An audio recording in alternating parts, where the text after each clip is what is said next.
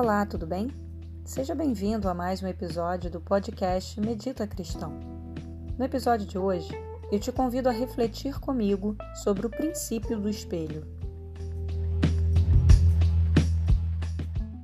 O princípio do espelho, ele é interessante porque ele vai trabalhar um pouco o ser humano se espelhando, né? Como reflexo, como espelho. E a gente vai começar falando para entender um pouco desse princípio, desse conceito, falando do cosmos. Então, um cosmos, né, é um sistema, ou seja, é um mundo organizado, né, ou seja, com ordem, com harmonia.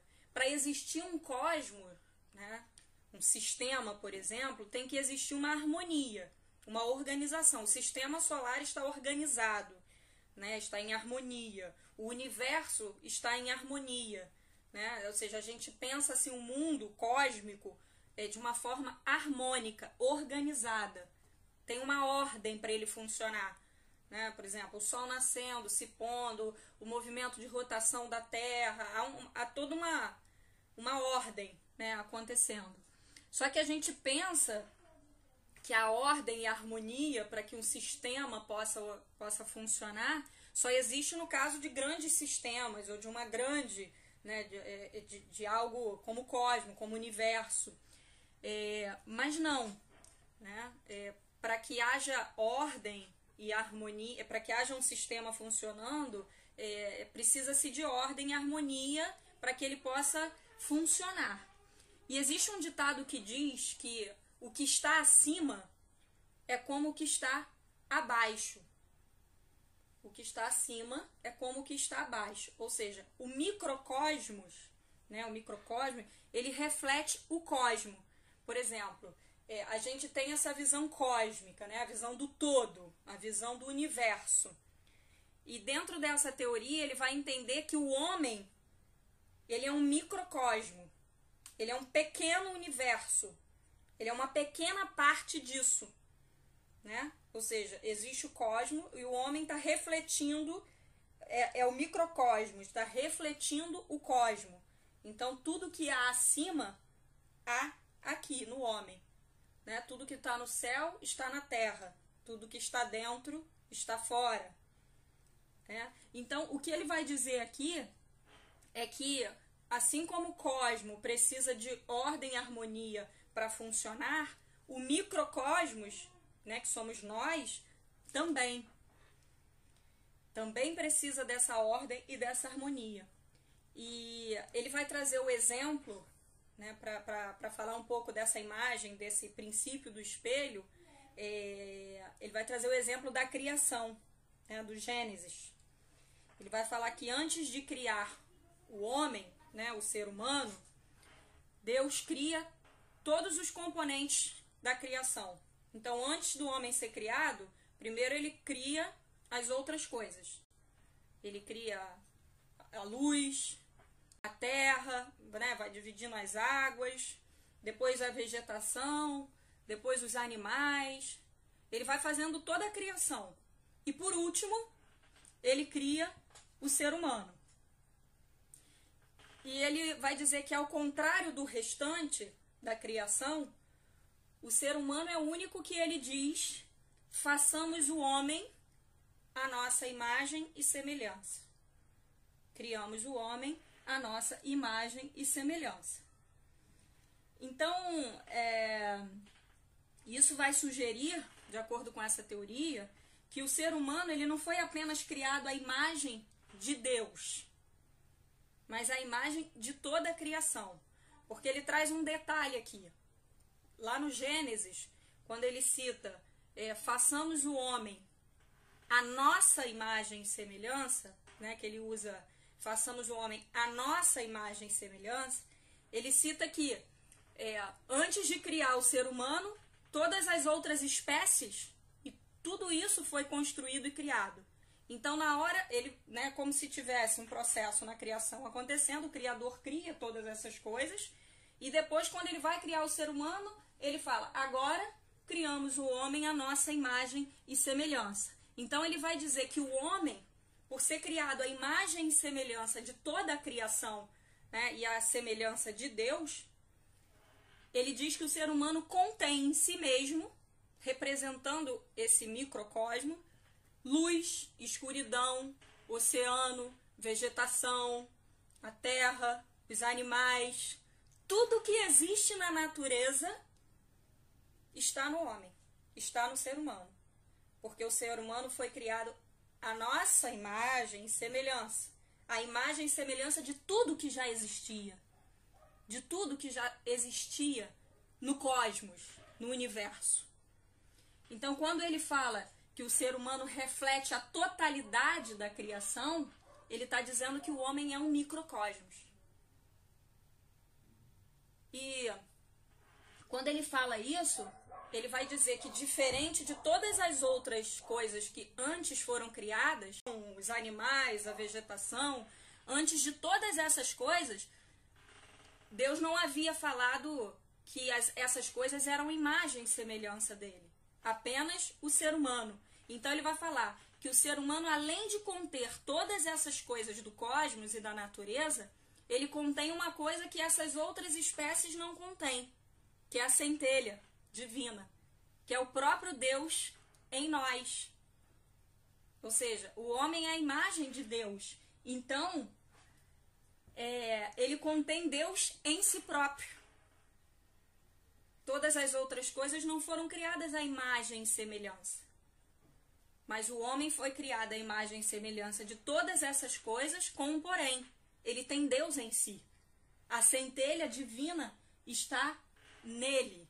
Então, o homem é criado com uma parte superior já presente em si. O homem é criado já com algo a mais em si mesmo.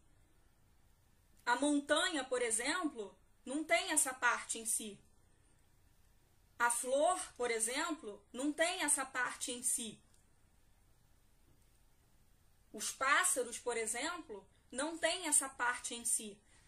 Todos são criação divina, mas não tem essa parte em si. Lembra daquela frase que a gente trouxe, né? Que o espírito dorme na montanha e vai acordar lá no ser humano?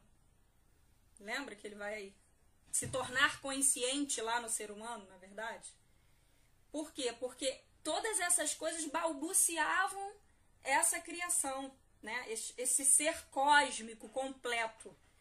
Então, quando a gente fala que o ser humano reflete o cosmo, a criação superior, a gente está falando que existe o cosmo e nós seríamos o microcosmo, ou seja, essa pequena parte do todo. Essa pequena parte do todo. Então, se nós somos essa pequena parte do todo, nós temos em nós tudo o que precisamos. E por que estamos perdidos, então? Né? Se temos aqui tudo o que a gente precisa, ele vai falar que o que está faltando, então, no homem, para que ele esteja integral, completo, é a ordem e a harmonia. Porque para um sistema funcionar, lembra que para o cosmo funcionar precisa de uma ordem, de uma harmonia? Tem que ter todo um funcionamento, né, coerente acontecendo. Para o homem, né, se desenvolver dessa maneira, também precisa de uma ordem e de uma harmonia. O desenvolvimento do ser humano, então, ele se dá pela harmonia do seu microcosmos, dessa harmonia de si. E ele vai falar que, para que essa harmonia exista, ele precisa se autoconhecer. Na verdade, ele precisa se autoconhecer porque tudo que ele precisa já está nele. Inclusive a consciência superior. Inclusive o Deus em nós. Inclusive essa centelha divina. Se o homem está completo, com toda essa formação completa, por que ele não está evoluído e desenvolvido? Porque falta nele ordem e harmonia. Então, na verdade, ele não precisa adquirir nada. Ele precisa reconhecer o que já existe, reconhecer o que já se tem. Ele precisa se recordar de si, se lembrar do ser que é. Ele vai falar que é disso que se trata. Reconhecer o que ele já tem. E ele tem todas as coisas. Mas ele esqueceu de tudo isso. Ele se perdeu de todas essas coisas. E para retornar ao paraíso, ele vai precisar se organizar. Ele vai precisar criar esta harmonia em si mesmo, para que seu sistema possa funcionar organizadamente, com ordem e com harmonia. Então, o que a gente está dizendo aqui é que essa organização é o próprio conhecimento de si, é a própria autoobservação do ser. E isso que a gente começa a fazer, né? Esse tempo que a gente está aqui desenvolvendo essa teoria do desenvolvimento, trabalhando essa teoria do desenvolvimento, a gente está percebendo o quê? Que tudo que a gente faz nesse caminho é olhar para si, é se perceber, começando observando os nossos muitos hábitos, né? Observando a nossa não consciência por conta desses muitos hábitos, reconhecendo em nós que é necessário uma autoobservação, as nossas reações, os nossos impulsos. Tudo que esse caminho vai mostrar é o que já está aqui impedindo que o homem funcione nesta harmonia. Então a gente vai percebendo os nossos muitos eus, a gente vai percebendo as nossas identificações. Então, esse princípio do espelho, por exemplo, ele vai dizer que... o que é o princípio do espelho? É aprender através da reflexão.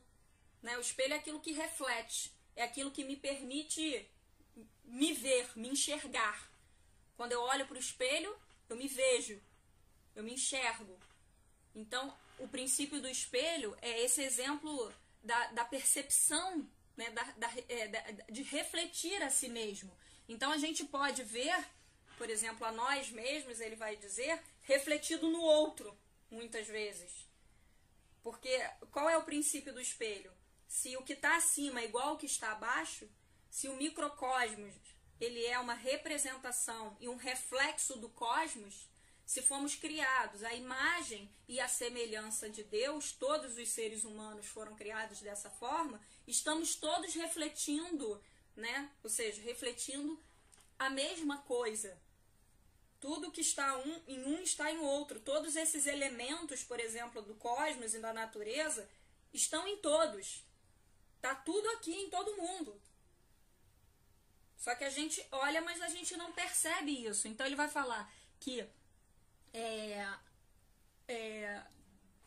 esse princípio do espelho nos ajuda a enxergar até mesmo o que nós não gostamos em nós. Porque quando eu olho no espelho, é isso que aparece, né? Nem sempre eu olho no espelho e acho agradável o que eu tô vendo. Né? Às vezes eu acho, às vezes não. Tem dias que eu gosto. É no espelho que eu vejo os meus defeitos. Por exemplo, eu tô olhando aqui, né? Vejo que eu tô meio escabelada. É quando eu olho... né, e reflito essa minha imagem, é que eu me percebo, que eu me vejo. Então ele vai falar que esse princípio do espelho é a percepção, por exemplo, quando eu olho para o outro e me vejo no outro, me percebo no outro. E aí ele vai trazer uma frase aqui muito interessante, que ele diz assim, um homem, um ser humano, vê os defeitos dos outros mais facilmente do que ele vê os seus. Ao mesmo tempo, no caminho do autoestudo, ele aprende que ele mesmo possui todas as falhas que ele encontra em outro. A fim de ver a si mesmo nas falhas de outras pessoas, e não apenas ver os defeitos dos outros, um homem deve estar em guarda, em vigilância, e ser muito sincero consigo mesmo. Porque quando ele olha para o outro, na verdade, vê uma coisa que ele não gosta... ele pode estar refletindo a própria imagem de si mesmo. E geralmente, Freud já falava isso, né? Quando Pedro fala de Paulo, eu sei mais de Pedro do que de Paulo. Não é isso? Porque, na verdade, quando a gente cita, ou quando algo nos incomoda demais no outro, terapeuticamente falando, a pessoa vai falar, observa por que isso está te incomodando tanto. Será que isso não fala de si mesmo? Será que isso não está falando de você? Isso é o reflexo de si mesmo no outro. Né, o que a gente chama de princípio do espelho, é o espelhamento. Então, a gente costuma a enxergar mais a falha do outro do que a nossa própria falha, o que é muito comum. Porque é mais fácil olhar através do espelho, através do reflexo, né? É muito mais fácil eu saber como eu estou olhando para o espelho do que se eu não olhar para lugar nenhum. E ficar tentando imaginar como eu estou. Não é isso? Então ele vai falar aqui, esse processo do espelho, ele nos ajuda nessa autoobservação. Então a gente observa os nossos hábitos, a gente começou nesse caminho observando várias coisas, né? Os nossos hábitos, os nossos muitos eus, as nossas identificações, os nossos impulsos. A gente está olhando um monte de coisa em nós mesmos. Só que existem coisas que são mais sutis, que eu não consigo olhar em mim. E talvez eu só consiga perceber em mim quando eu olhar para o outro, porque o outro é um reflexo de mim mesmo. Ele representa esse microcosmos como eu. E ele vai olhar para mim e vai enxergar coisa nele, porque somos a representação do que está acima. Então, na verdade, eu não preciso adquirir nada para trazer ordem para mim. Eu só preciso reconhecer o que já está aqui. Está tudo aqui. As pessoas costumam dizer, né? Eu preciso adquirir isso, eu preciso ter aquilo, ou eu preciso até mesmo ter Deus. Mas como que você precisa ser Deus? Se Deus já está dentro de você, se você foi criado à imagem e semelhança de Deus, você não precisa adquirir. Deus está aí, você só precisa reconhecer, você só precisa ouvir, você só precisa parar, silenciar e dar voz a essa voz que está aí, desde o início, né? E que a gente não consegue parar para observar. Por isso a gente está sempre buscando Deus fora e nunca consegue olhar para esse Deus em nós. Por isso a gente está sempre apontando para essa busca do lado de fora enlouquecidamente e não conseguimos olhar para isso que já está aqui. Porque nós somos reflexos do cosmos. Então ele vai falar que um bom exercício é quando, por exemplo, a gente começa a encontrar em nós mesmos as falhas que observamos nos outros. Ele fala que esse é um exercício. Começa agora, né? Agora que você já observa seus hábitos, agora que você já vê lampejos de consciência surgindo, agora que você já consegue ver as identificações do eu, que você não é as suas emoções, os seus pensamentos, que você pode observar e perceber tudo isso. Agora começa, por exemplo, a reparar quando algo no outro te incomoda, quando essa falha do outro te incomoda, o que isso está querendo dizer de si mesmo? Né? Então, ele vai falar aqui, agora para.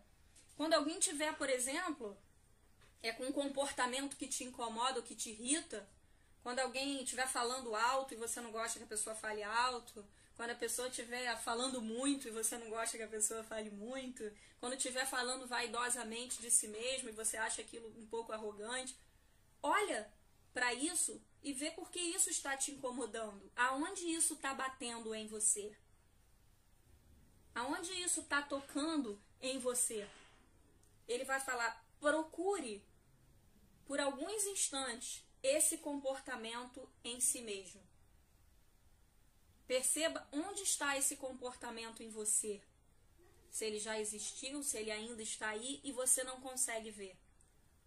Talvez ele esteja refletido no outro. Então ele vai falar, ao invés de olhar com este olhar de julgamento, olhe e veja por que isso está te incomodando. Isso é o olhar para mim. Isso é o olhar de si. Mas muitas vezes a gente vai olhar para fora para não ter que olhar para dentro mesmo, né? Eu olho para o outro porque eu não quero olhar para mim. É uma fuga de si mesmo. E esse caminho vai falar que a gente vai fazer o retorno de si mesmo. A gente vai lembrar-se de si mesmo. A gente vai recordar de si. Eu recordo de mim. E posso muitas vezes, através desse princípio do espelho, usar o outro para me lembrar de quem eu sou.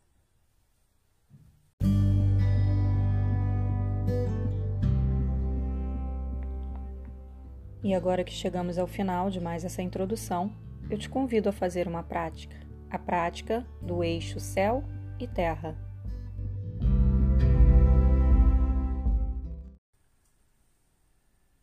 Seu corpo se acomode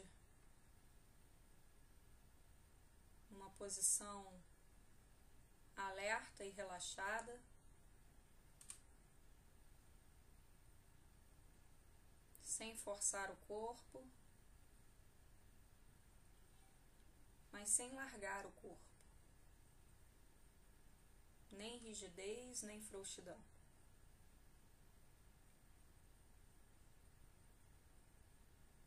E você pode começar já percebendo se existe contrações musculares.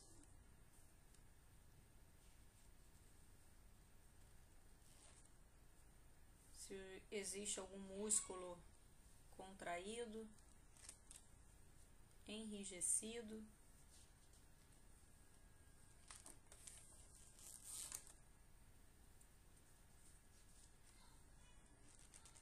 Vai liberando toda a contração e toda a rigidez do corpo.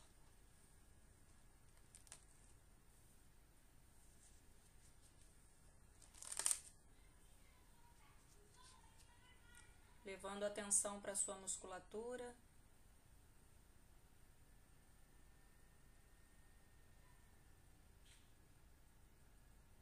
Liberando a musculatura da face.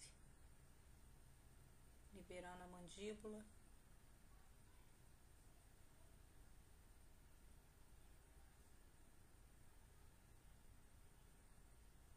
Os ombros, o pescoço. Sente o peso da sua cabeça sobre o pescoço, o peso do seu corpo sobre o assento.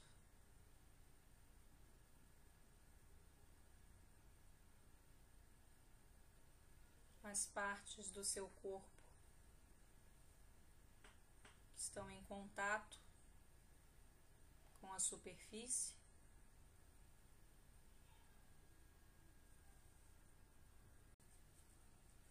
E observe por alguns instantes a sua respiração.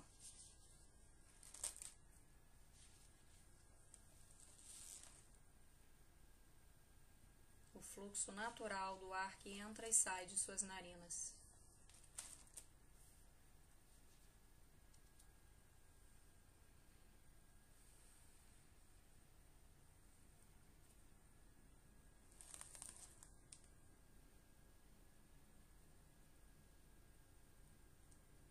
E lentamente você vai conduzir o seu corpo para o primeiro movimento da sua prática. E o primeiro movimento você vai usar o seu pescoço. E você vai começar pelo lado direito,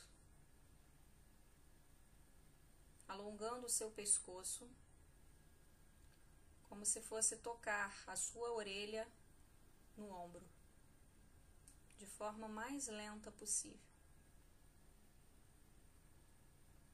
Em câmera lenta, percebe o movimento de descida do seu pescoço, percebendo todos os músculos que estão envolvidos nessa prática. Lentamente você vai retornando para o outro lado, como se agora fosse tocar a orelha esquerda no ombro esquerdo, sem forçar, até onde for confortável para você, percebendo passo a passo do seu movimento.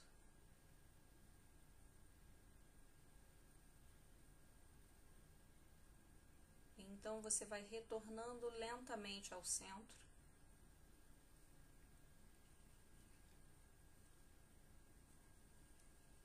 e agora você vai fazer o movimento oposto, para baixo e para cima. Você vai começar levando o seu queixo em direção ao peito, bem lentamente. E vai percebendo toda a musculatura do pescoço se alongando, se movimentando. Percebendo cada sensação no seu corpo. E lentamente você vai subindo o pescoço e levando o seu olhar ao teto,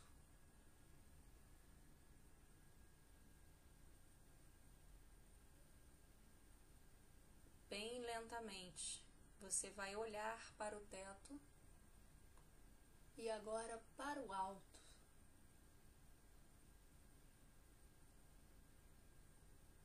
Em câmera lenta, percebendo agora que a musculatura que está sendo alongada é outra.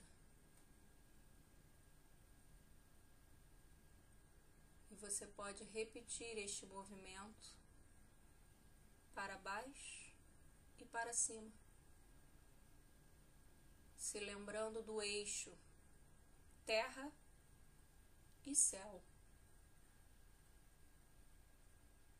Para baixo e para cima.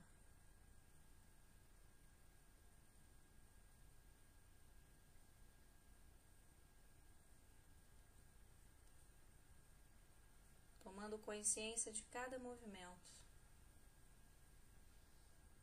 de cada sensação que surge no corpo.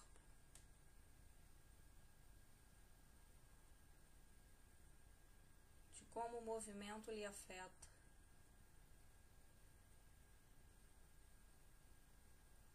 A sua percepção para o corpo.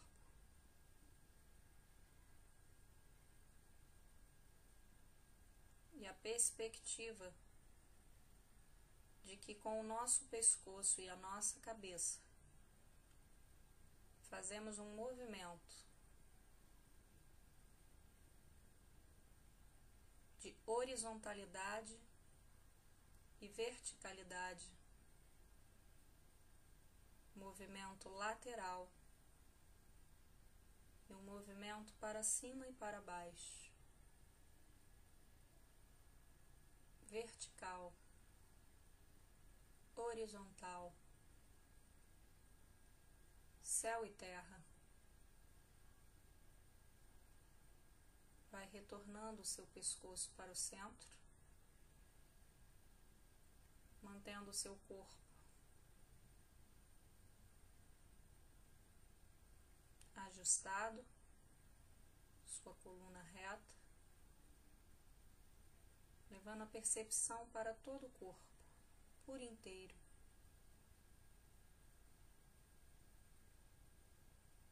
Percebendo a sua condição.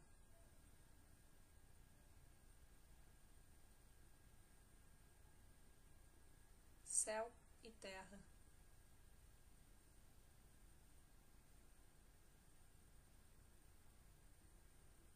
Uma te apontando para a terra, outra para o alto. Você pode ir levando também a sua atenção para os seus pés, para a base de apoio. Seus pés fincados ao chão, numa perspectiva de enraizamento, um corpo fincado ao solo e um olhar que aponta ao alto.